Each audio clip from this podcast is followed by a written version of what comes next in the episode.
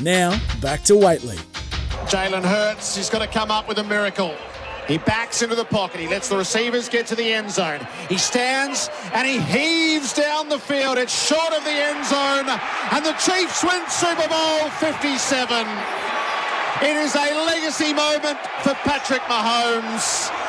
It is testimony to the genius of Andy Reid. And it is pandemonium for this generation of Chiefs.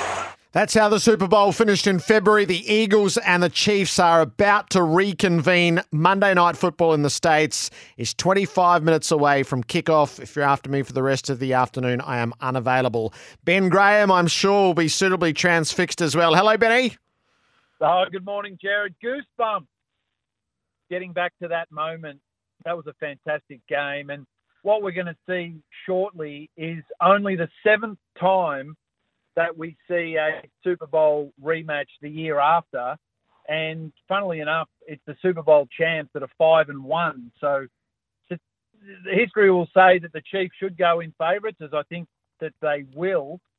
But given that they've both got such fantastic records, they're both number one seeds in their conferences. We could be seeing another Super Bowl preview between the two teams. There's so much to look forward to for this game that's about to kick off. It's raining in Kansas City, so that that'll have an impact on the quality of it. The Eagles are eight and one, and the Chiefs are seven and two, and, and that that was my thinking. Is there's a very real chance that these teams are on their way back to the Super Bowl, so it, it has an added significance over what's about to unfold.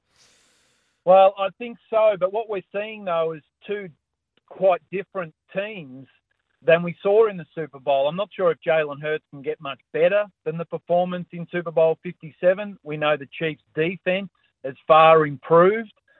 Uh, we also know that they've only scored two passing touchdowns the last two weeks, the Chiefs. We understand the importance of that Patrick Mahomes, Travis Kelce relationship is. The weather may be a factor, but I I think that the the Eagles are an interesting one because remember last year they were eight and zero, oh, and we still had a lot of question marks over them. Yeah, we think that they're a better team and they're pretty much stamping themselves on the NFC again, but they really haven't beaten anybody.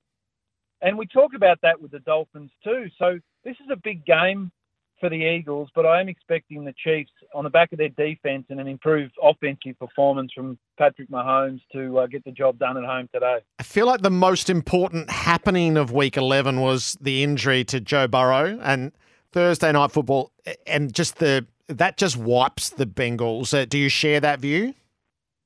Yes, I do. We, you know, it is a quarterback league. Joe Burrow is many people's favourite quarterbacks. He's Uh, he was at the top of his game after his calf injury, got the Bengals back on track. They did lose the game to the Texans, but this it's an interesting one. Did he have an injury coming into the game? Should he be on the injury report? But the fact is, he started the game. He went out in the second quarter, and now it puts pay to his season and I think the Bengals' season. They're three games behind the Baltimore Ravens in their own division, so it was going to be tough to come out of the AFC North but he was a big story. Finally, we got a great matchup on Thursday night football with the Bengals and the Ravens. But unfortunately, we saw Joe Burrow go out and Mark Andrews, who they may come back for the playoffs with that ankle injury, but their injuries have been a real talking point all season, but particularly this week and with the Browns staying with the AFC North, Deshaun Watson out for the season with that shoulder injury. And just briefly, Ben, uh, the Sean Payton effect on the Broncos. So he's now got them to five and five for a team that looked totally lost right at the start of the season. Is uh, are we seeing the value of great coaching at the moment? Well, they have changed their season around. They're they're on a four-game winning streak. They've beaten some good teams like the Chiefs, who we thought it might have been one out of the box, and then they back it up with the win over the Buffalo Bills in Buffalo, and then the Vikings, who had won five games on the trot. So you have to give Sean Payton credit and Russell Wilson. We thought that he was going to establish himself as a consistent quarterback for the Denver Broncos last year, but the coaching change has obviously helped that. Their, their receivers are playing well, the defense is up and about.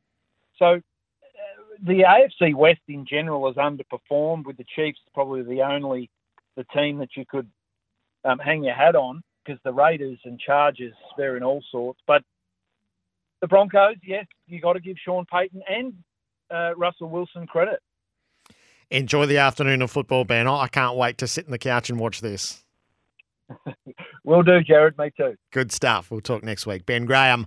Catch every NFL game this season with Game Pass only on DAZN. Visit nfldazn.com forward slash NFL. Tidy up. Touch base with Dwayne next.